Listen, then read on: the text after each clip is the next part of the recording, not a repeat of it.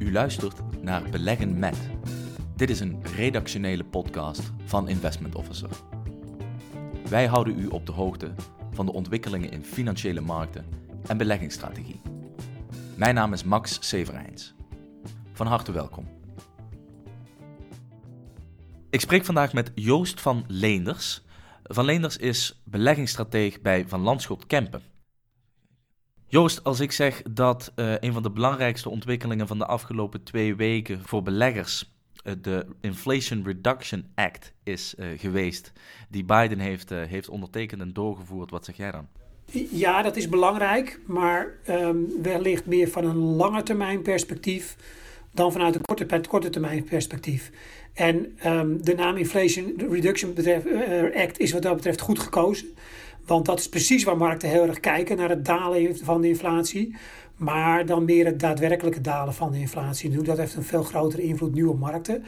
Uh, ik denk waar jij op doelt is natuurlijk de maatregelen die erin genomen zijn. En dat zijn eigenlijk helemaal niet zozeer inflatiebeperkende maatregelen. Maar wat er veel meer in zit, is een soort uh, ja, Make in America, Buy American uh, tendens. Hè? Dus eigenlijk meer misschien zelfs het afschermen van de industrie wat misschien wel meer inflationair is dan, dan, uh, dan, uh, dan deflationair is.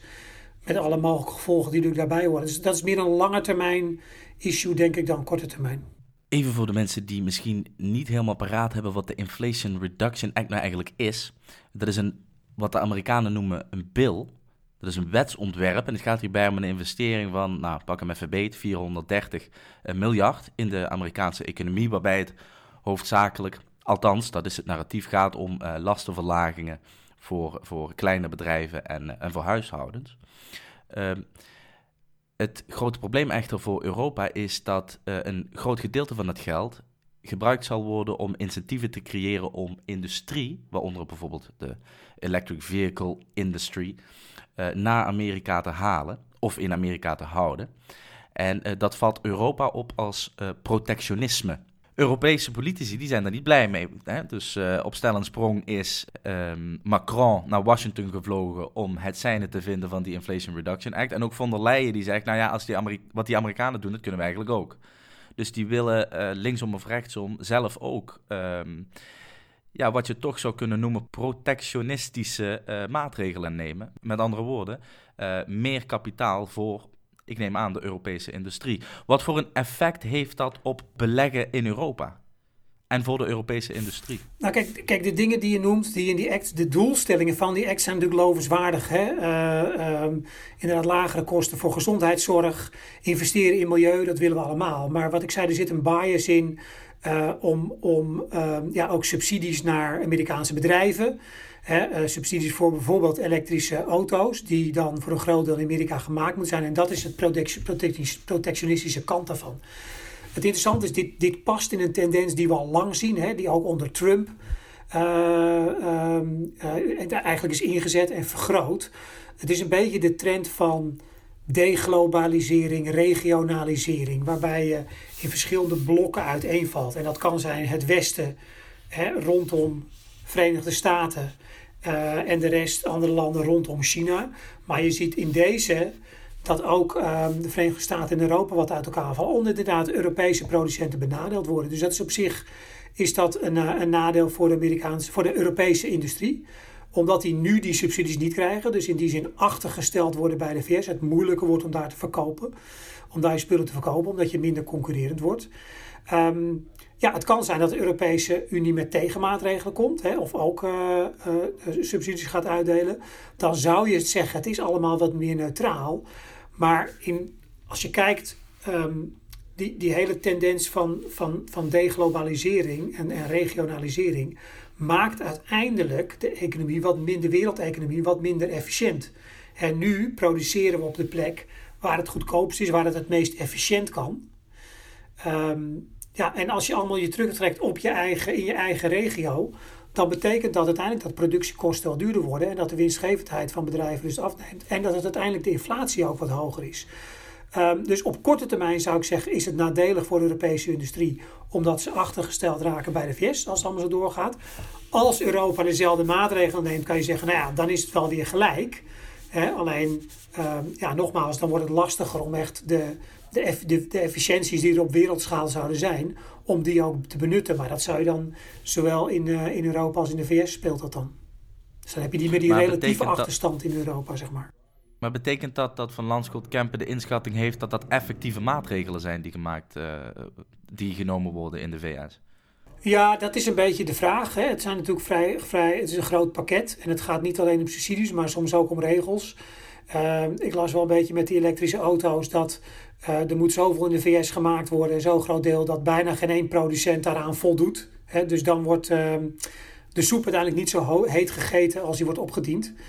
Ehm, dus het is, het is niet voor ons nu een reden om te zeggen van nou uh, in, ons, in ons beleggingsbeleid dat passen we direct aan in wat we in Europa of de VS doen. Wat, en nogmaals, het is meer lange termijn. Ja, dan zouden we een inschatting moeten maken van, uh, van wat het doet met de productiviteit. Hè, en daarmee de groei en de winstgevendheid van, van het bedrijfsleven, zoals Europa als de, VS. Dat doen we eigenlijk één keer per jaar. Um, Um, ja, ik zie er niet nu een aanleiding om dit nu, om nu, dit nu direct, uh, direct aan te passen wat dat betreft. Helder. Ik vraag dit specifiek aan jou, omdat Van Landschot Kempen een benchmark gebruikt waarin nou ja, meer Europa zit dan, dan de MSCI World. Uh, nou ja, noem het maar even gemakshalve een Europa-bias. Maar kijkend naar die, naar die lange termijn, en ik zou het ook wel prettig vinden als je lange termijn zou kunnen, kunnen uh, definiëren. Wat is nou slim om te doen als Europa-belegger? Stel even dat er allerlei risico's ontstaan voor onder andere de Europese nijverheid, hè, dus de Europese maakindustrie. Wat, wat, wat moet je dan wel doen, wat moet je dan niet doen? Wat doet Van Landschot Kempen? Nou, kijk, lange termijn definiëren we een horizon van. Uh, nou, zeg maar tien jaar. Dat is veel langer, veel langer gaan wij niet. Dat, is echt, dat, is echt onze, dat zijn nog echt onze strategische, strategische assumpties. Um, kijk, het, interessante daarin is dat we, als je nu kijkt naar uh, puur aandelen, uh, dan zien wij in Europa hogere rendementen dan in de VS. Dat heeft met, dat heeft met een aantal onderliggende uh, aannames te maken. Op zich, als je kijkt naar de groei dan denken we dat de groei, de, economische groei in de VS wel iets hoger is. Productiviteit is hoger, maar vooral omdat daar uh, de bevolkingsgroei hoger is. Nou, dat genereert groei en dat genereert omzetgroei voor bedrijven die daar wat hoger is. Maar als je kijkt waar we met van die lange termijn uh, raming ook vanuit gaan, is bijvoorbeeld ook de waardering. En als je nu kijkt naar uh, Europese aandelen ten opzichte van Amerikaanse aandelen. Europese aandelen zijn altijd goedkoper dan Amerikaanse aandelen. Dat heeft ook met de sectorsamenstelling te maken. Hè. Europa heeft minder IT en dat zijn over het algemeen duurdere aandelen, om maar eens wat te noemen. Maar dat verschil is nu extreem. Europese aandelen zijn extreem goedkoop ten opzichte van Amerikaanse aandelen. Nou, waardering is vaak niet een goede um, drijven voor je korte termijn beleggingen. Hè. Een onderwaardering van een aandeel of een aandelenmarkt kan langer voortduren, maar op lange termijn wel. Dus de waardering is heel laag. En ook als je kijkt naar de winstmarges, die zijn in Amerika ook hoog, uh, uh, nog steeds vrij extreem. Dus als je verwacht dat dat allemaal wat normaliseert, hè, dan krijg je dat die waardering in de VS wat afkomt ten opzichte van Europa en ook die winstmarges. Dus dat betekent dat je, daar, dat je daarom in Europa hogere rendementen krijgt. Dat is in het basisscenario. Maar ik kan me zomaar voorstellen dat, er, uh, dat je bijvoorbeeld klanten hebt die zeggen... Uh, heer Van Leenders, ik vind het uh, leugenaardig, maar in, in Europa is een, is een oorlog. Europa is veel afhankelijker van energie uit landen waar we misschien iets minder snel zaken mee willen doen in de toekomst ja goed, in, in Europa zijn de risico's simpelweg hoger voor de nabije toekomst dan, dan in Amerika. Dus aangezien het net zoveel moeite kost om in Amerika te beleggen, waarom blijven jullie dan in Europa zitten? Is dat puur die extra upside die jullie voorzien voor Europa? Nou, kijk, als je kijkt naar um, uh, zeg maar onze strategische assetallocatie, dus dat is eigenlijk de, de, benchmark die we hanteren, de verdeling die we hanteren in onze modelportefeuilles. Daar zit 55% aandelen in, uh, nou, 40% obligaties, nog wat andere dingen. Maar um, dan hebben we uh, van die 55% is 26% VS en 19% Europa. En er zitten nog wat Pacific en opkomende markten in. Dus we zitten wel meer in de VS dan in Europa. Maar als je kijkt naar de MSCI World, dan is, dan is de VS daar nog, nog een veel groter deel in. Nou, dat heeft een beetje te maken dat we toch in Europa um, gesitueerd zijn. Uh, en in die zin, uh, die homebuyers niet zo erg vinden. Uh, je, je sluit er ook een, deel, een, een, een groot deel wisselkoersrisico mee uit. Wat je of moet afdekken, wat kosten met zich meebrengt. of gewoon het, risico moet laten staan. Dat, dat één ding. Dan over de risico's die je noemde voor Europa. Ja, dat klopt, die oorlog in de Oekraïne.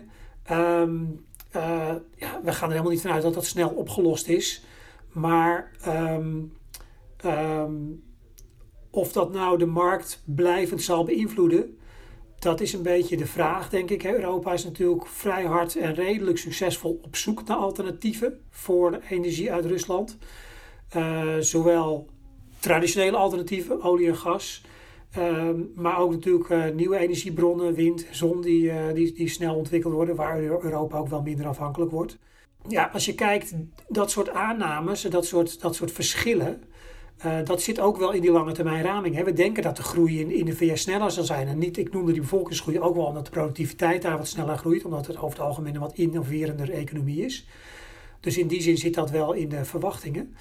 Um, en het andere, ja, dat zeg ik, die risico's zitten ook in die onderwaardering van Europa. Die gewoon echt extreem is op dit moment. Dus um, uh, ja, zeker vanuit lange termijn perspectief. Als je denkt, ja, die risico's zijn er, die zullen ook wel een keer afnemen. Uh, en dan gaat die onderwaardering weer naar normaal en niet zo extreem als die nu is. Dat, dat zit daar wel in natuurlijk. Dat, dat ook dat soort zaken, oorlogen, energiestromen, dat dat wel een keer normaliseert. We hebben het nu eigenlijk over het basisscenario voor, voor Europa. Maar het meest ongunstige scenario is wat uh, van Landschot Kempen betreft uh, echt verregaande regionalisering. Hè? Dus dat wordt ook wel deglobalisering genoemd. Het ligt er een beetje aan wie het vraagt. Um, stel nou dat dat gebeurt, hè, dus dan, dan als die productieketens allemaal nationaler worden, volgens uh, uw collega Veneman, dan komen de risicoopslagen en waarderingen veel meer onder druk te staan. Uh, hoe, hoe moet ik daar naar kijken? Nou, dat, dat, is, dat, dat is eigenlijk over die, over die, minder, uh, die minder efficiënte wereldeconomie die dan ontstaat. Hè. Inderdaad, protectionisme. Um, ja, productieketens die ook, die ook verlegd moeten worden, wat natuurlijk een, een, uh, een, een, lastig verhaal is. Je krijgt ook wat hogere inflatie en daarmee ook wat hogere rentes. Nou, hogere rentes is natuurlijk ook uh, negatief voor waardering. Maar juist omdat um, de onzekerheid ontstaat over um, ja, ook de, de zekerheid van toeleveranciers en, en, en de zekerheid hoe productieketens uh, zich ontwikkelen en zich houden. Ja, onzekerheid betekent altijd natuurlijk een hogere risicoopslag. Dus dat betekent een hogere risicoopslag bijvoorbeeld op bedrijfsobligaties. Uh, en uiteindelijk ook een, een hogere risicopremie op aandelen en daarmee een lagere waardering. Dus um, ja, het, het, zit hem vooral in onzekerheid, in hogere inflatie, in hogere rentes die daar samenkomen. En dat is een scenario waar dat, ja, waar dat vrij extreem gebeurt. Hè, waar je dus Um, uh, nou ja, ook, ook tussen Europa en de VS die problemen wel krijgt. Hè, en, China. Um, dus dat, dat, is een, dat is een vrij extreem scenario. En dat is, dat is een, vervelend scenario wat dat betreft. Want heel veel beleggingscategorieën komen daarmee onder druk te staan. Als de rente uh, oploopt, dan ja, het is leuk als de rente opgelopen is. Dan is het aantrekkelijk voor, uh, voor obligatiebeleggers. Maar de tijd dat die oploopt, we natuurlijk in 2000 22 ook duidelijk gezien. Op het moment dat die oploopt en die prijzen gaan naar beneden, is dat vervelend. Het is vervelend voor bedrijfsobligaties. Dus je krijgt daar gewoon wel daardoor lagere rendementen op beleggingen dan in een basisscenario. Durven jullie de kans op een dergelijk scenario te kwantificeren? Of uh, houden jullie je verre van dat soort cijfers? Ja, het, het interessante is dat, um, waar we ook de, de podcast mee begonnen, dat uh, elementen van dat scenario um, werkelijkheid worden, zijn geworden. En daarmee ook in het basisscenario terechtkomen. De, het, basisscenario zitten we altijd iets, iets meer dan. Uh, we, hebben, we hebben vier scenario's. Dus het basisscenario zitten we rond de 50 procent. Dan kan zeggen, ja, dat is weinig. Maar goed, dat is altijd nog meer dan andere percentages. Ja, ik, ik vind dat moeilijk te zeggen. Maar um, je zou zeggen misschien 20 procent. We hebben, een, uh, we hebben ook een heel optimistisch scenario, een technologiebedrijven. Dat, dat, dat is eigenlijk het scenario dat we de kleinste kans geven. En dat uh, deglobaliseringsscenario wat groter. Maar juist ook omdat we elementen daarvan ook in het basisscenario brengen. ja, hou je de extreme over en blijft het percentage een beetje laag. Dat, dat, dat klinkt misschien een beetje flauw, maar dat is, dat is hoe het werkt. Dus aan de ene kant kun je zeggen, de kans erop is groter geworden. Want we zien al, we zien bepaalde elementen daarvan al. Ja, dan gaan die in het basisscenario zitten. Ik las in de outlook van, van Landschot Kempen voor 2023, net als in menig andere outlook, dat bedrijfsobligaties weer interessant zijn. En ik heb dat nu zo vaak gelezen dat ik me begin af te vragen of niet iedereen weer een beetje elkaar aan het, aan het, aan het naapen is. Dat, ja, er zit natuurlijk enige, uh, er zit natuurlijk enige naaperij ook in de beleggingswereld. Dat hetzelfde geldt voor de journalistiek overigens. Um, maar wat is nou de, uh, wat is eigenlijk de onderliggende ratio voor die, die massale instap uh, in, in bedrijfsobligaties? Ja, ik weet, ik weet of je daar nog van moet spreken. Wij, wij, wij hebben zelf um, nog niet. Ik zeggen, wij zijn nog steeds neutraal gepositioneerd in bedrijfsobligaties. Wij hebben de stap nog niet gezet naar een overwogen positie. Maar wat natuurlijk, wat natuurlijk interessant is aan 2023 en wat het een heel ander jaar maakt dan 2022. Kijk, 2020 was een ontzettend lelijk beleggingsjaar. Uh, geen enkele beleggingscategorie deed het goed, behalve grondstoffen. En 2023, daar is wel meer te kiezen. En dat komt simpelweg omdat de rentes zijn opgelopen. Dat geldt niet alleen voor bedrijfsobligaties, maar bijvoorbeeld ook voor staatsobligaties. En nog niet zo lang geleden, dan kreeg je op heel veel staatsobligaties, moest je rente betalen. Een negatieve rente op Nederlandse staatsobligaties, op Duitse staatsobligaties. Nu krijg je daar weer wat rente op. Dat betekent dat het een interessanter keuze is geworden. En zeker in de VS is die rente op staatsobligaties ook veel dichter komen te liggen bij, de, bij zeg maar het, um, het winstrendement op aandelen. Hè. Dus de, risicopremie wat dat betreft op aandelen is kleiner geworden. Nou, als je kijkt naar bedrijfsobligaties, daar zijn die rentes ook hoger geworden. Um, daar zit denk ik op korte termijn nog één probleem bij. Die rentes lijken aantrekkelijk, maar de risicoopslagen die daar zijn, die zitten nog niet echt op het niveau van een recessie. En dan komen we natuurlijk wat meer aan de, aan de, de, de cyclische en de tactische outlook waarbij we een recessie in Europa verwachten en ook in de VS. Dus dat betekent dat die risicoopslagen op die bedrijfsobligaties nog moeten gaan oplopen. Maar als je bijvoorbeeld hmm. kijkt naar. Sorry, menen jullie in te kunnen schatten wanneer dat kantelpunt ontstaat? Ja, nou ja, timing, timing is natuurlijk heel moeilijk. Maar we denken wel dat als er een recessie komt, dat die risicoopslagen nog moeten gaan uitlopen. En dan moeten we op een gegeven moment, als we dat zien gebeuren, moeten we bedenken wanneer dat genoeg is. Hè? Of je echt of je echt naar, eh, we zullen niet echt naar niveaus gaan in 2008, hè, wat natuurlijk een hele diepe recessie was. Ehm, maar op een gegeven moment moeten we die inschatting maken en dan, dan, komt, dat, dan komt dat moment waarschijnlijk wel. Ja. Maar in die zin um, is 2023 lijkt dat een beleggingsjaar te worden waar, waar uh, ja, beleggers meer keuzes kunnen maken. Um, dat geldt voor bedrijfsobligaties, voor high yield is dat risico nog wat groter, hè, want daar zie je dat die risicoopslagen nog meer oplopen in de recessie. Maar waar het misschien wat minder is, zijn obligaties uit opkomende markten, die ook wel interessant beginnen te worden. Ook daar zien we dat de rente is opgelopen. Maar dat is minder gebonden aan bedrijfsresultaten. Dat zijn obligaties van overheden. Maar ja, als dan de groei uh, een beetje op peil blijft en de inflatie wat gaat dalen, dan worden die, de obligaties ook interessant. Dus het geldt voor meerdere obligatiecategorieën. Um, dat ze interessanter zijn geworden omdat de rente nu hoger is en daarmee gewoon een hoger lopend rendement bieden. Uh, maar ik denk dat je als belegger uh, um, ja, zelf ook de inschatting moet maken. Oké, denk ik dat het economisch plaatje nog zodanig verslechtert dat toch die risicoopslagen eerst gaan oplopen. En dat houdt ons nog wel een beetje terughoudend hoor, ook wel met die bedrijfsobligaties. Wat heeft Van Landschot Kempen op de korte termijn eigenlijk in de pijpleiding zitten? Wat is het, het tactische beleid? Nou, we zijn op korte termijn nog voorzichtig. En dat heeft uh, vooral te maken met het feit dat we denken dat er een recessie komt. Uh, in, uh, zeker in de VS en in Europa. En dat de Chinese economie nog even wat, wat blijft kwakkelen. Um, dat uit zich in een onderweging in aandelen. En nou, dan, dan, kunnen luisteraars misschien denken... ja, maar die aandelen die zijn toch fors gedaald. Hè? Zeker tot, tot midden oktober. Toen was het sentiment ook erg negatief. Ondertussen zijn we, zijn we alweer een, een stuk omhoog. Um, die daling in, in afgelopen jaar van aandelen heeft vooral te maken met het oplopen van de rentes en, uh, en de lagere aandelenwaardering die daarmee gepaard ging. Maar als je kijkt naar winstverwachtingen, die zijn nog positief.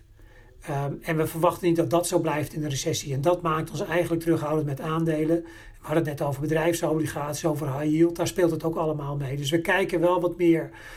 Als we denken, waar willen we wat meer risico nemen? Dan is dat toch op een gegeven moment wel dat hè, we, we hebben nog een, een, overweging in cash. Die hebben we al wat afgebouwd richting Amerikaanse staatsobligaties. Uh, emerging market debt begint wat dat betreft wat interessanter te worden. Um, maar ja, die, die cyclus, dat, dat zit voorlopig denk ik nog tegen en, uh, en nog niet helemaal in de koers verwerkt. Helder. Joost, ontzettend bedankt. Ja, nou, goed, graag gedaan. Was leuk om te doen. Mag ik je alvast uh, fijne feestdagen wensen? Ja, het mag al, hè? Dus. Het is bijna zo. Ja, goed. Ja. Fijne feestdagen, Joost.